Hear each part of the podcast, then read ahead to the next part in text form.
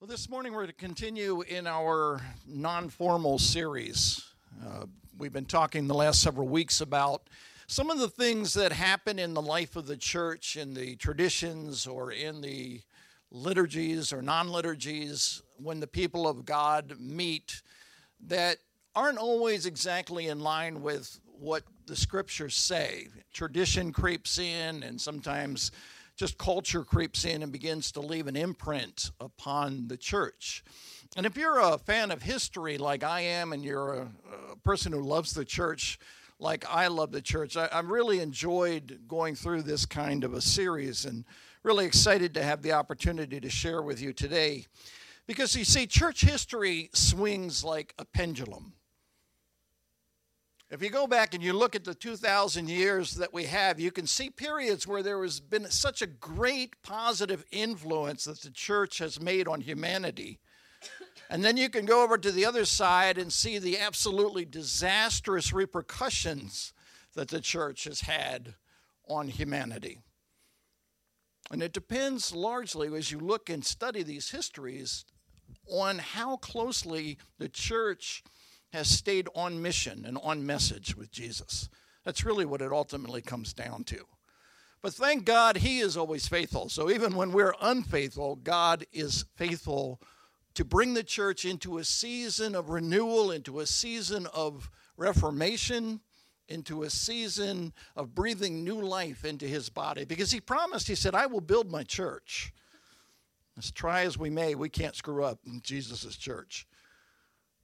And so when we come together and we examine things like this, I think it's good for us. It's wise, isn't it, to stop and take stock of where we are now, both as the body of Christ worldwide, but also us as Generation Church.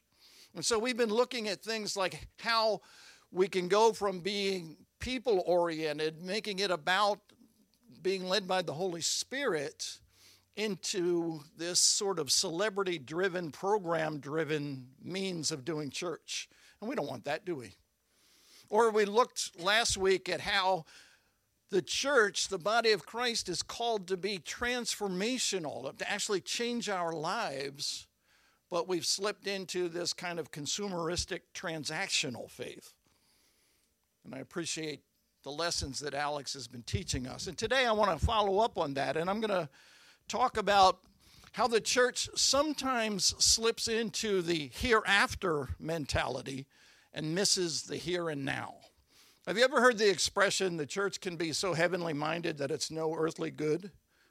And can be so earthly minded that it's no heavenly good. There's a balance that needs to be maintained between the hereafter and the here and now. About a month ago, when I was preaching on the idea of being good witnesses for Jesus in our standout series, I put up a quote by Indira, uh, Mahatma Gandhi.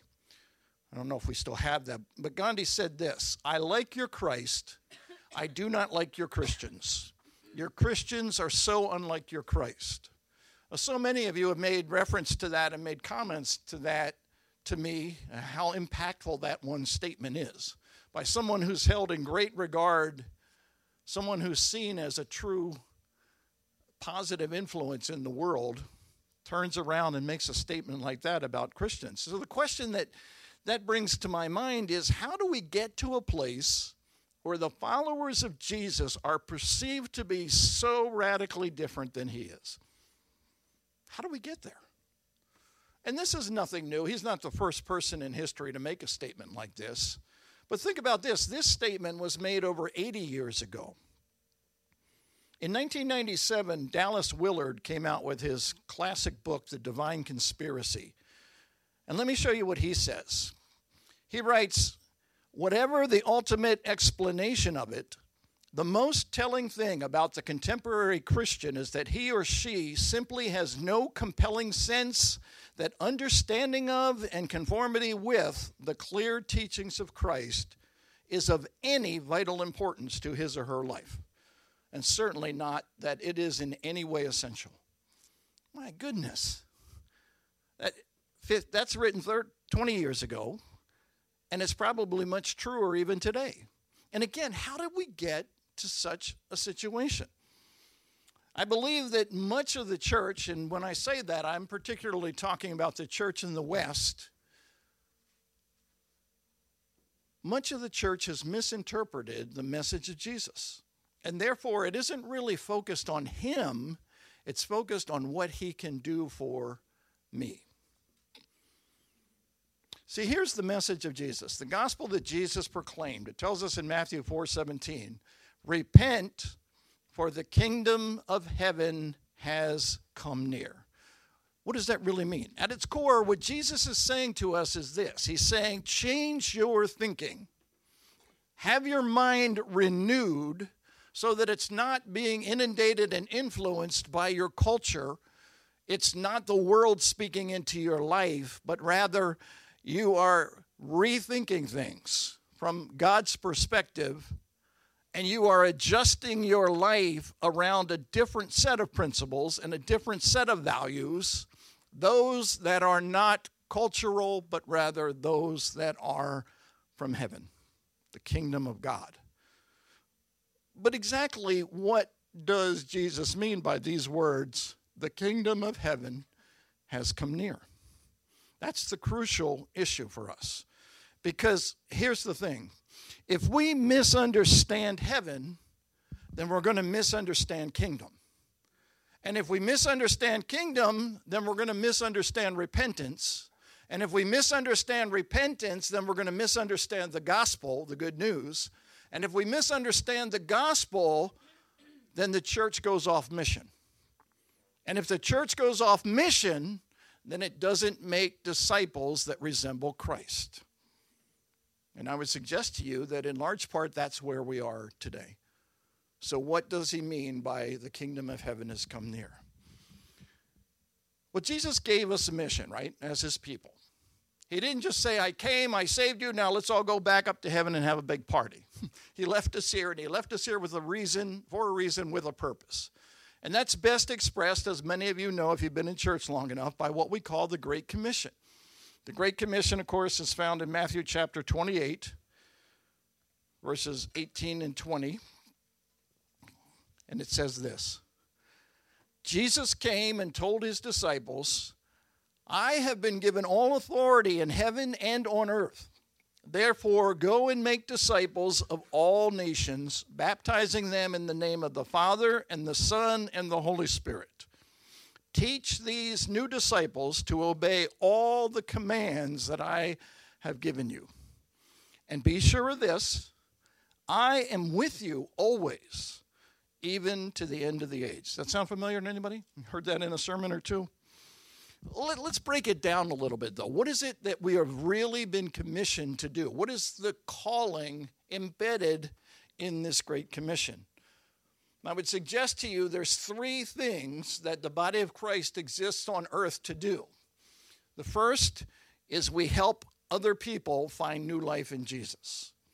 Once we have found this relationship and entered into this new life ourselves, we have one of two choices. We can pat ourselves on the back, we can go into our closets and hide out and wait for Jesus to come back, or we can go out and help other people escape the darkness and come into the light. Jesus is clearly telling us that we are to help other people find the new life that He has made possible for everyone.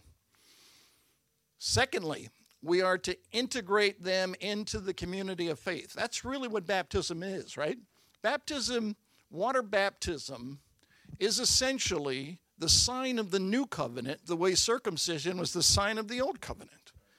It doesn't save you, it doesn't do anything to you. It's actually making a statement on your behalf that you want to be joined to the community of faith, that you are pledging your life and your allegiance to Jesus as King and to his people as brothers and sisters. And so we work to integrate into the community of faith. That makes the community stronger. That makes the community that much more powerful and influential as people actually begin to live this life of Jesus together, not just in my personal relationship. That's why Jesus creates the church and empowers the church with his spirit. And then lastly, he says, teach them how to live for God. teach them to obey everything I command you. What did he really command us? What he commanded us was to live for God by loving God with our hearts, our souls, our minds, our strength, and to love others the way we love ourselves. Jesus says all of the commandments, all of the law, all of the prophets are summed up in that. And almost every other writer in the New Testament, James, John, Peter, they all talk about it, all boiling down to love. And so we are, as a church, to teach these people that we're helping come to new life in Christ to actually live that life out. Not just make a decision, not just come to a intellectual assent of who this Christ is, but actually integrate his life into our own by being obedient. Now, we don't like the word obedience, do we? And I think sometimes we, we misunderstand really what Jesus means by that. See, it's not about rule keeping. We don't like to follow rules, do we? Anybody here really love to follow the rules? Let me drive behind you on the road and I'll find out for sure. I've told you before, and, and if you ever follow me on the road, that's the place where I am least Christian, least Christ like is on the road. That's why you'll never see a Jesus fish or a bumper sticker or any of that stuff on my car. Not until I get fully sanctified and filled with the Holy Ghost. Obedience doesn't come natural to us because it fights against everything that we think freedom is, everything that we think liberty is, everything that we love about having the ability to call the shots and control things. And so, if we get rid of this concept of rule keeping, that Jesus is asking us to follow all these rules, and replace that with an understanding that what he's really asking us to do here is to go through character training by obeying Him, by following Him, what we do is we begin to change our human nature into His spiritual nature. Our flawed, self centered character into His perfect, self giving character. That's what he means by obedience. That's the goal of obedience, not so that we can show up in heaven and say, God, I got straight A's but so that we can say to the world, this is what Jesus looks like. That's the purpose of the church. That's what the Great Commission's all about. Being Jesus to the next person. And then helping them be Jesus to the person after that. It's that simple. Not easy, but it's that simple. But the truth is, we've largely failed at this commission, haven't we? I mean, in a sense, no, because if we're sitting in a Christian church as believers in Jesus in 2019, there's a whole bunch of generations that go back 2,000 years where people were faithful to this, right? And we praise God for that. But in a whole, when you look and you see reports and you see research and studies that say there are X number of Christians proclaiming Christians in the world, and you see what little influence we have, then you have to question how well we're actually filling this out. And what's the reason for that? Well, I would contend with you that the American church has missed the message because we became enamored with what is called the theology of revivalism. And what do I mean by that? Well, let me ask you if these names ring a bell George Whitefield, Charles Finney, D.L. Moody, Billy Sunday, Billy Graham. Ever heard of them? Ever heard the term camp meeting? Ever heard the, ten, the term big tent revival? All of this is the history of the church in America. And what it is, is that the gospel of the kingdom that Jesus preached has been taken and distorted to the idea of what we would call the gospel of salvation. And what each of these men has done, and I praise God for them, I'm not degrading or denigrating any of them. But along the line, when you trace it historically, what you see is this idea of the importance resting on the hereafter as opposed to the here and now. In other words, the, this gospel of salvation, and what do I mean by that? Well, did anyone ever say to you that if you want to come to Christ, what you have to do is bow your head and close your eyes and say the sinner's prayer? Is that familiar to you? That's part of revivalism. Anybody ever say to you, what you need to do is ask Jesus into your heart? That's revivalism. If you go through the pages of the Bible really well with a fine tooth comb, you will find nothing in it that looks like the sinner's prayer, nothing in it that says, Ask Jesus into your heart.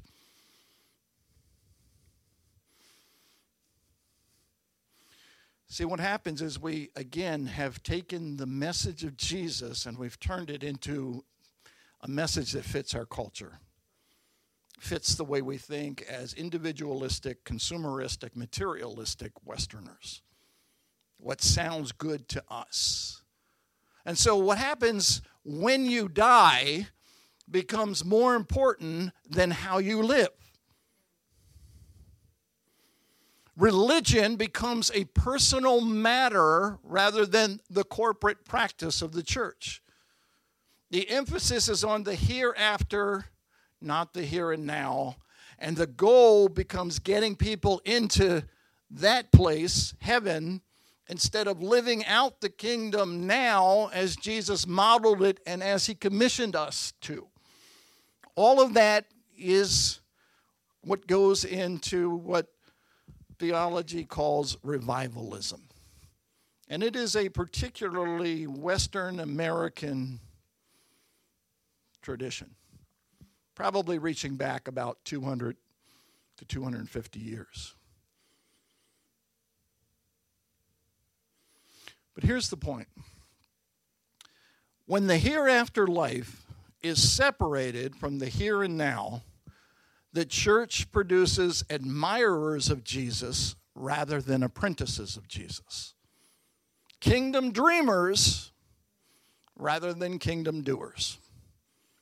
Let me say that again. When the hereafter life is separated from the here and now, the church produces admirers of Jesus rather than apprentices of Jesus. Kingdom dreamers rather than kingdom doers. In the book Pagan Christianity, Frank Viola and George Barna say this The goal of revivalism was to bring individual sinners to an individual decision for an individualistic faith. And as a result, the goal of the early church, which was mutual edification and every member functioning to corporately manifest Jesus Christ before the world, was altogether lost. What we're left with in the fruit of revivalism is what Dallas Willard so cleverly calls vampire Christianity. That's good. That'll get your attention. If you're a writer, that's the kind of thing you want to write. Vampire Christianity, what does he mean? He says vampire Christianity is, in effect, when a person says to Jesus, I'd like a little of your blood, please, because, right, we all know that we're saved by the blood, nothing but the blood of Jesus. I'd like a little of your blood, please, but I don't care to be your student or have your character. In fact, won't you just excuse me while I get on with my life and I'll see you in heaven? We really imagine that this is an approach that Jesus finds acceptable. Can the sinner's prayer, accept Jesus into your heart formula, really be what Christ is after? After all, Jesus said this If you are truly my disciples, you will remain faithful to my teachings.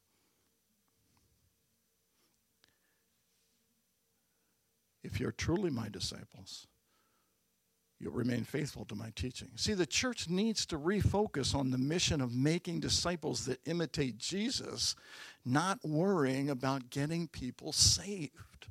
Because if you imitate Jesus, you are saved. So it's not a transaction. You see how we slipped over there tying into last week's message?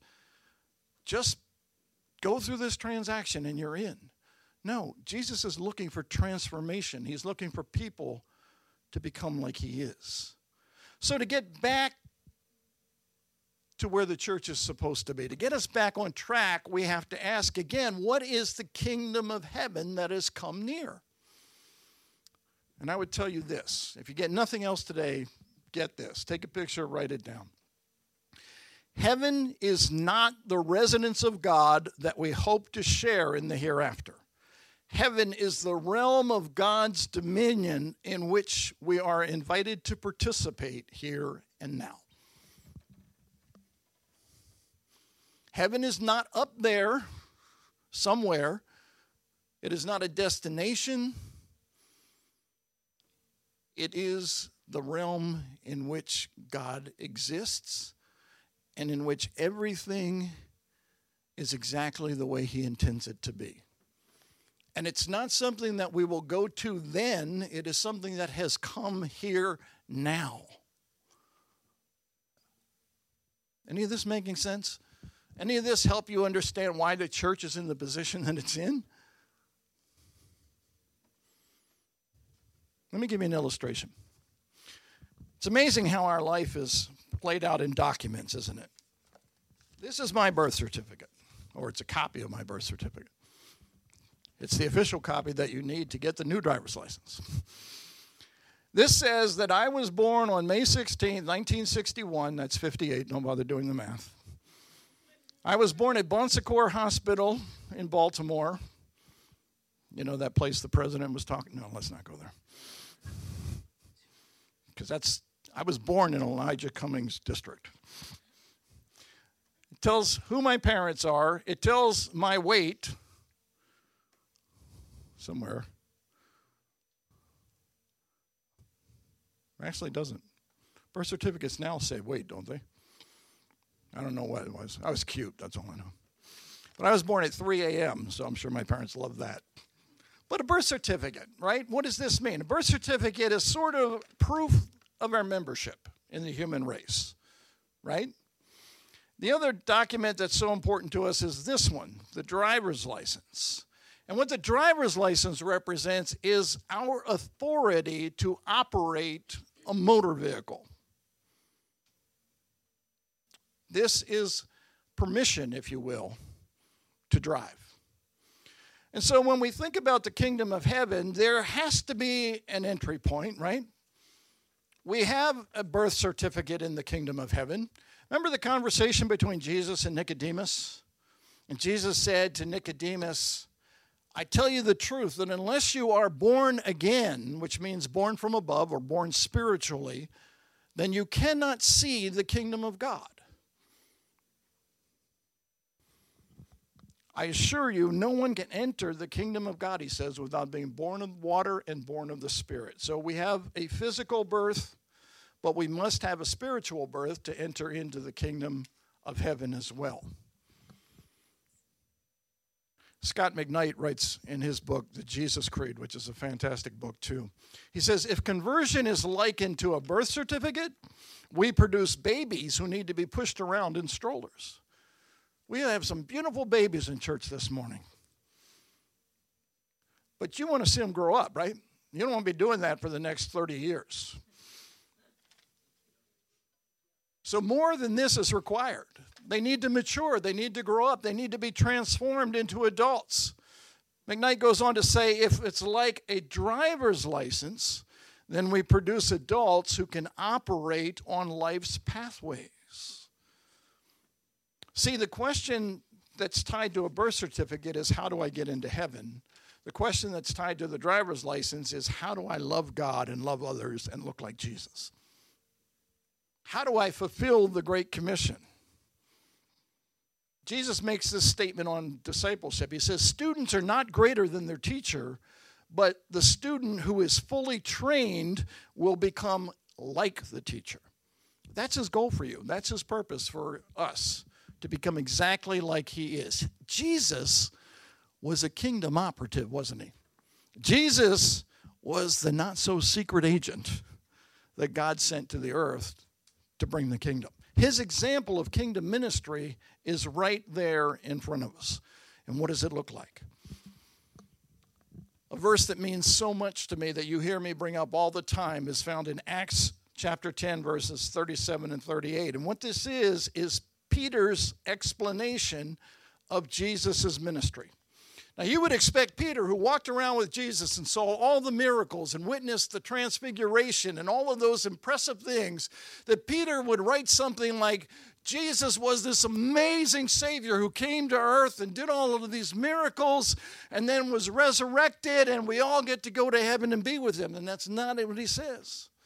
Take a look at what Acts 10 says. He says, You know, he's talking to Cornelius, you know what happened throughout Judea, beginning in Galilee after John began preaching his message of baptism. And you know, listen to this, that God anointed Jesus of Nazareth with the Holy Spirit and with power. And then Jesus went around doing good and healing all who were oppressed by the devil, for God was with him. I love the beautiful succinctness, the summary that Peter is making for us because this makes it much more possible for us to believe that it's our mission too. We know we can't go to the cross and shed our blood to save humanity. We know that we can't be the firstborn of the dead resurrecting so that everyone else gets to rise. That's not the mission we've been given. That's Jesus as uh, the author and forerunner of our faith, the pioneer of our faith. But then he says to us, Follow me. So, what does he mean? This is what he means. What Peter's saying here, what he's testifying to, is that in Jesus, the hereafter of the world to come has invaded the here and now of the world as it is. Heaven has come to earth. And what does it look like? It looks like reconciliation, it looks like healing, it looks like every expression of the fullness of what salvation is. And the church exists to demonstrate this truth to those who don't yet discern it. We're to do what Jesus did because we look like him, because we act like him, because we think like him. We are to become the instrument of reconciliation and healing and salvation on the earth. That's what the Great Commission's all about. That's why he taught us this. He said, when you pray, pray our corporate together Father who is in heaven, who is ruling over his dominion, your kingdom come. Your will be done on earth as it is in heaven. That's not a prayer to say, God, we're in a mess down here. Would you just come and do something for us? That's a prayer that says, Lord, we're in a mess down here. Use me, empower me. Join me to other people in the church and let us bring the kingdom of heaven near to those who need it. It's, it's a prayer to join the physical and the spiritual realms together. But see, here's the thing we're not only to be like Jesus, he actually told us this. He said, You'll do greater things than I do. Whoa. Remember the first time reading that scripture, going, How in the world am I going to do greater things than Jesus? What he's talking about is numerically the millions, if not billion, who believe in him and claim him, and if they align with his desire for their lives, will be able to have that much greater impact than what we saw in Christ. So we need to do the same thing. We need to understand what it means. But If you go back to the verse, Josh, what it means to be anointed with the Holy Spirit and with power.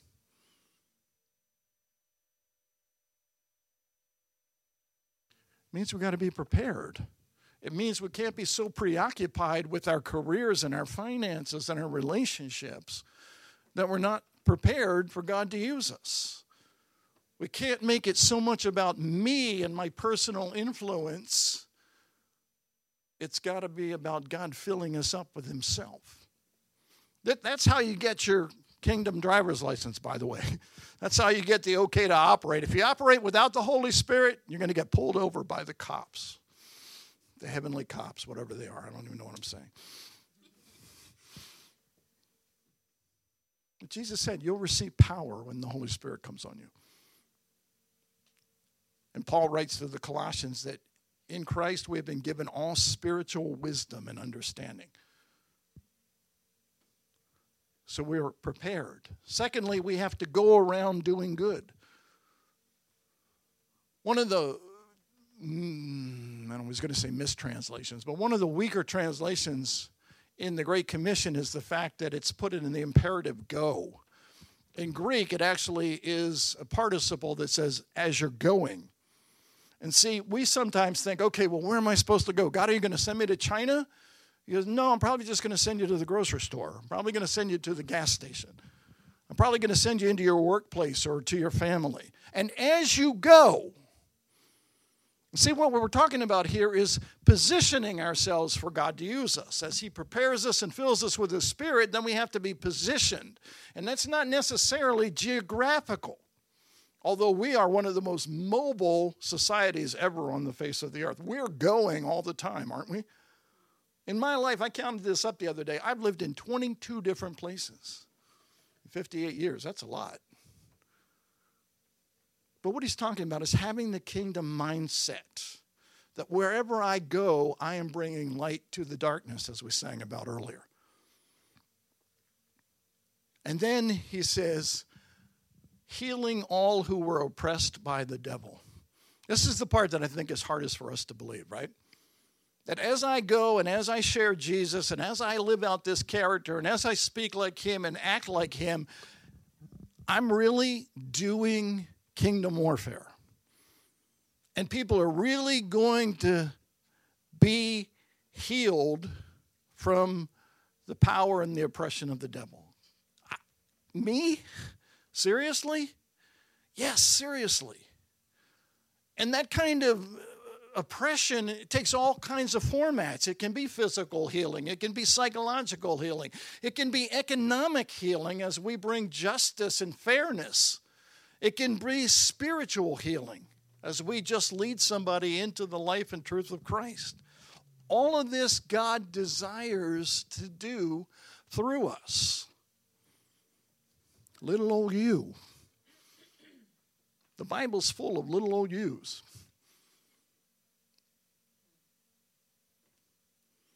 For God was with him. There's the key.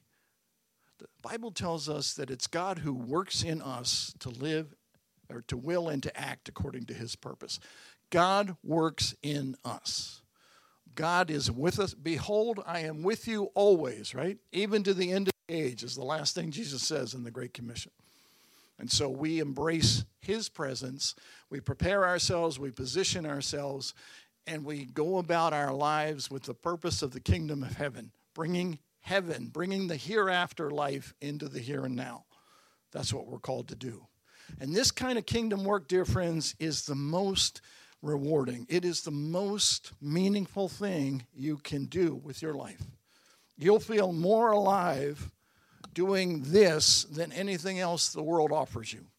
It's better than any career will ever uh, lead you to because it's what you were created for. It's what Jesus died for, so that heaven can live and reside in you. It's rewarding, but it is not easy. It cost Jesus his life. It's cost many of his followers throughout history their lives. And that's why he says if you want to follow me, you have to take up the cross. You have to be willing to die. But where I'm leading you and what I'm going to do through you is so amazing. But not everybody wants it.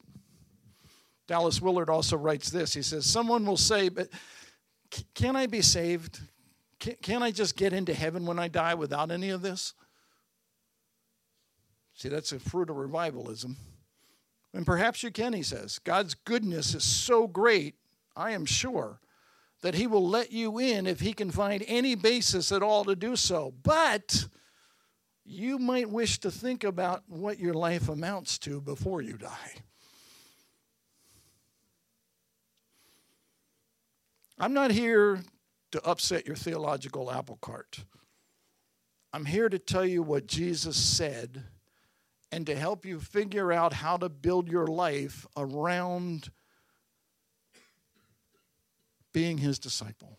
What that means that heaven has come to earth. Because Jesus says this plainly and clearly, and I'll leave you with this as the worship team comes. In Matthew 7 21, he says, Not everyone who calls out to me, Lord, Lord, will enter the kingdom of heaven. Only those who actually do the will of my Father in heaven will enter.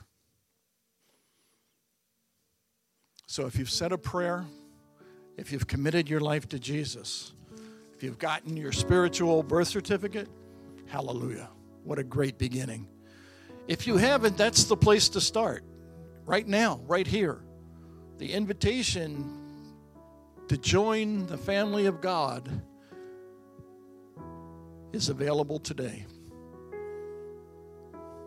But if you've already taken that step, if you're already in the family, well, can I just say it's time to grow up and get your driver's license? Remember how exciting this was? I loved it. We have four kids. And Like you, we were transporting them all over to baseball fields and practices and all of those kinds of things. And that gets really tiring, right? And when our oldest got his driver's license, that was like heaven on earth. Because he'd say, Oh, can I drive so and so to practice? And we said, Yes, you can. That's what God wants. God's been driving long enough. Get your license. There's freedom, real freedom. You can go places that you never thought you could go in the kingdom of God because it's come near and it's actually in you and for you. So here's the question for contemplation that I want to leave you with. And in just a moment, Pastor Alex is going to lead us through communion.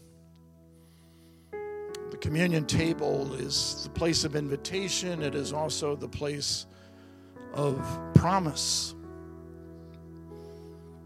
But I want you to actually do me the favor pull your driver's license out. Go ahead. If you got one, go through the trouble, get it, digging it out of your wallet, dig it out of your purse. And I want you to hold it in your hand as I pray.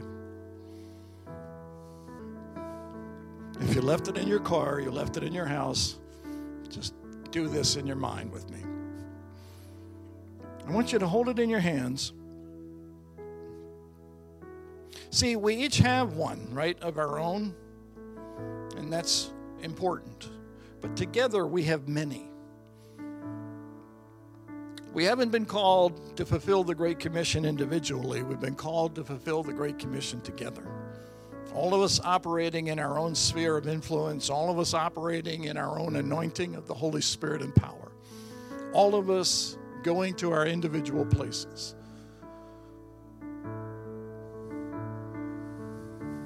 That's what it means to be the church. So, Father, we just thank you for life in Jesus Christ. We thank you that we have been born into the kingdom. And we thank you that that is a real and meaningful hope for our day to day existence. We're thankful that it's more than just knowing where we're going to go and spend eternity when we die. It's knowing that we're already in eternity and can spend it in close intimacy with you. And Lord, I pray that you help us to understand that it's more than just waiting around, it's actually getting in the kingdom and operating in the kingdom. It's about actually helping other people come to life in Jesus. It's about experiencing the fullness of what it means to be human and what it means to be Christian and what it means to be the church. It's about integrating together with other believers into the community of faith. And it's about learning how to live and learning how to teach others to live in obedience to you as you transform us into your image. So we look at this license, Lord, with great trepidation, knowing that you've given us such an important and serious opportunity and responsibility. And so I pray that every time we look at our license, our physical driver's license, we're reminded that you've called us to something wonderful and beautiful in the kingdom of God that you have brought near. And that you help us never to think again of heaven as the hereafter, but rather as the here and now, in which we live and move and have our being. And so I ask that you bless us amazingly, Lord, to be a blessing to others for the glory of your name and for the sake of your kingdom come. In Jesus' name we pray. Amen. You want to just stay in an attitude of prayer this morning, keep your heads bowed. I'm just glad that if we have a spiritual driver's license, we don't have to do it through the MVA. That's all I'm saying.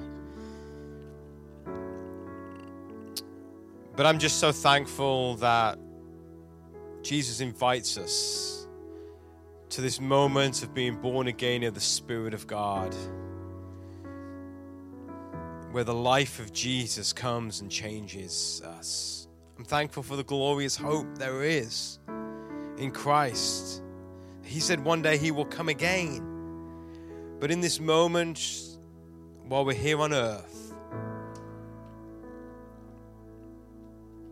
Our role is for the kingdom to be established wherever we go.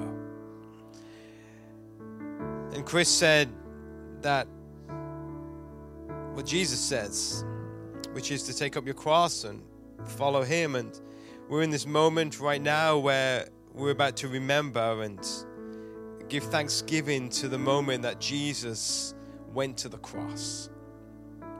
He gave His all, He gave His life for us so that we wouldn't have to die. We wouldn't have to be bound by sin and shame and guilt and regret, but that we could have life and life to the full, everlasting life. And so, in this moment, as we come to the communion table, just before we close out the service this morning, this is a table that is open to all, a table that is a family table where all are welcomed.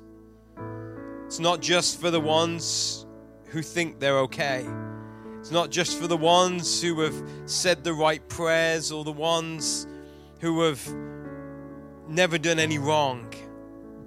Because then none of us could partake, but it's a table that is open to all.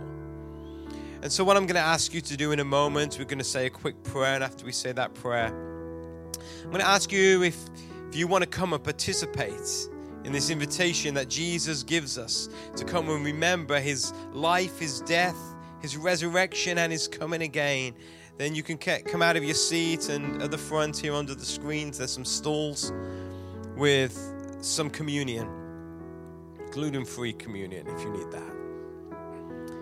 But just come and take of the bread, which symbolizes just the body of Jesus, which was broken for us, and then take of the juice, which represents the blood of Jesus that was shed.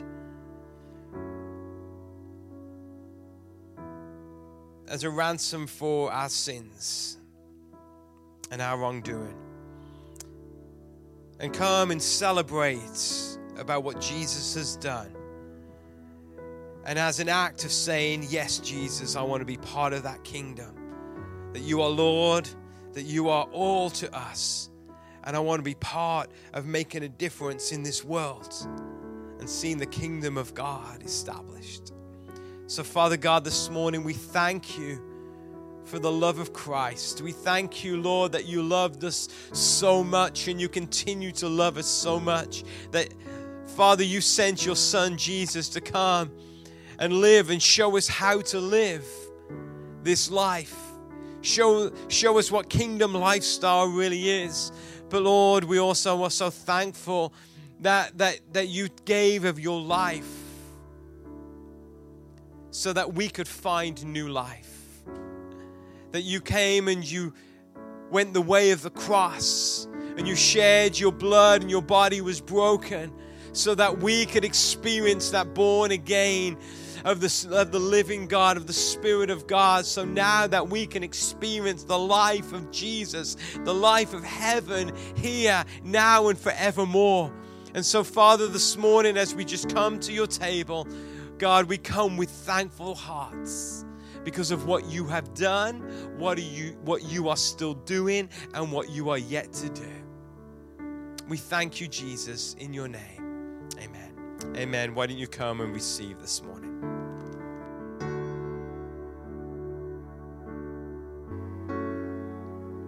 So, as you have partaken this morning in this ancient spiritual practice of communion,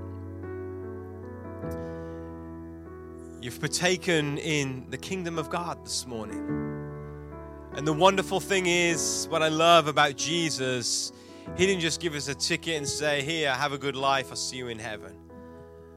But he says, I want to come alongside you. You are family, you are adopted into the family of God. Let's do life together. And so this morning, as you leave this place, leave this place knowing that Jesus is with you, He's beside you, that He is as you go out into whatever this week may hold. Go as ambassadors of Jesus, as, as representatives of Jesus, someone who Jesus is renewing and refreshing every single day so that you become more and more like Jesus. Go and celebrate that He is Lord and He is all.